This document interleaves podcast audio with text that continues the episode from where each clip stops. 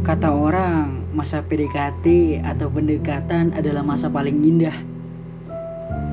Di mana setiap dapat dari notif dari doi, notifnya di handphone, tapi bergetarnya malah di hati.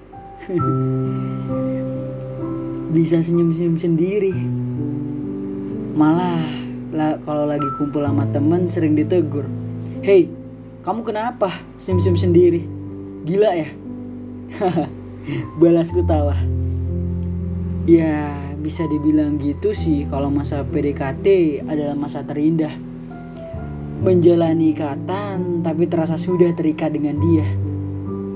Ya, merasa sudah dekat gitu.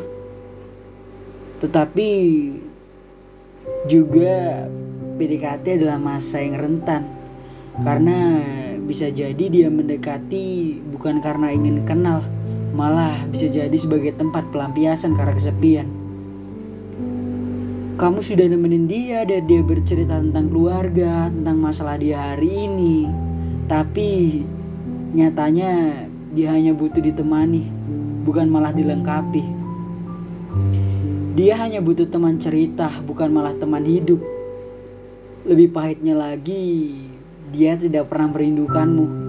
Dia hanya benci sendiri. Iya, walaupun sampai tengah malam kamu nemenin dia sambil ngerjain tugas, tertawa, tertawa bersama. Seharusnya jikalau dia bercanda, kamu itu tertawa, bukan malah jatuh cinta. Giliran udah dekat, malah ngeghosting hilang secara perlahan. Malah lebih parah lagi, hilang tanpa kabar.